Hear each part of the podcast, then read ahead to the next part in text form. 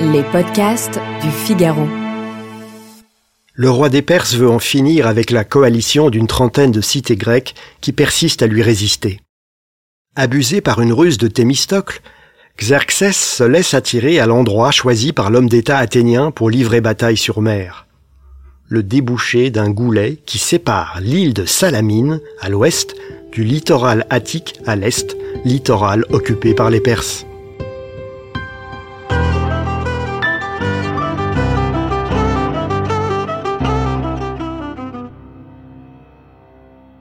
À l'endroit le plus étroit, ce goulet ne fait que 1500 mètres.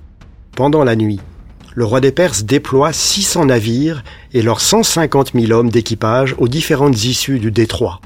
Il pense surprendre une flotte grecque désireuse de fuir et qui ne peut lui opposer que 400 navires et 85 000 hommes, rameurs, marins et soldats. Rarement une bataille navale aura eu autant de spectateurs. À Salamine, ce matin-là, des dizaines de milliers d'Athéniens, éperdus d'angoisse, voient s'élancer les navires grecs qui mouillaient dans l'île. Ces civils distinguent face à eux, si près, de l'autre côté du goulet, une masse d'hommes. C'est Xerxès lui-même, installé sur une hauteur, entouré de sa garde et de sa cour. Assis sur un trône, le souverain des Perses jouit d'une vue admirable sur le site de la bataille, et il contemple l'arrivée de sa flotte. L'aile gauche de la flotte grecque est composée des navires athéniens et fait face aux Phéniciens.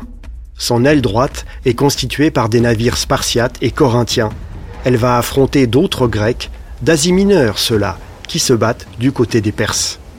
Les Athéniens ont pu profiter de la brise pour naviguer à la voile et épargner l'effort de leurs rameurs. Les Perses, eux, affrontent des vents et des courants contraires. Ils ont dû souquer ferme et sont épuisés.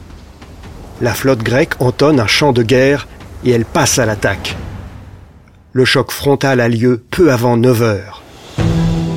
Vaisseau contre vaisseau heurtent déjà leurs étraves de bronze, écrira plus tard Échille dans sa célèbre pièce Les Perses. La pointe avancée de l'île de Salamine empêche les Perses de se déployer librement. Seuls leurs vaisseaux en première ligne peuvent combattre. Les Grecs projettent des flèches, des javelots, des jarres d'huile ou de poids enflammés. Les navires de leurs ennemis s'entrechoquent. La confusion conduit certains d'eux à présenter le flanc. Et ils deviennent des proies dans un combat à l'éperon face à des Grecs qui réussissent à tenir leur alignement. Ils voient se briser l'appareil de leurs rames, écrira Échille. Et alors, les trières grecques, adroitement, les enveloppent, les frappent. Les coques se renversent la mer disparaît toute sous un amas d'épaves, de cadavres sanglants, rivages, écueils sont chargés de morts.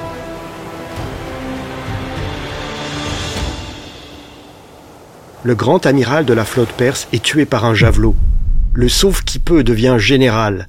Mais comment sortir de la nasse au milieu d'un tel enchevêtrement de navires?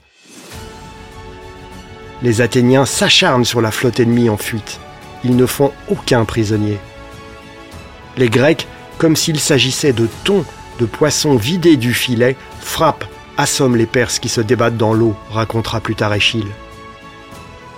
La lutte est interminable.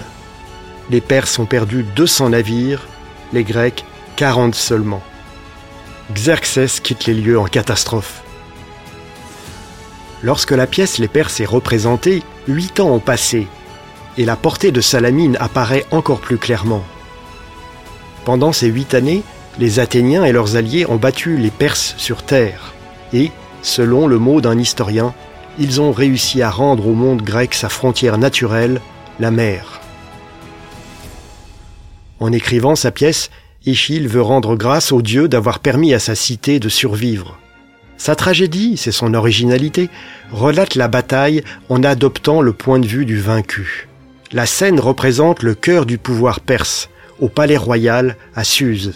Les conseillers du roi attendent anxieux des nouvelles de l'armée. Un messager accouru de Grèce se présente sur scène et annonce la catastrophe. Puis le roi des rois apparaît à son tour.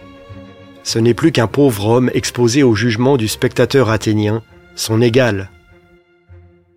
Échille a signé le premier de ses chefs-d'œuvre.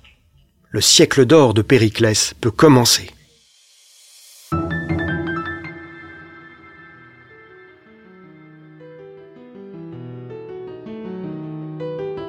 Merci d'avoir écouté ce podcast.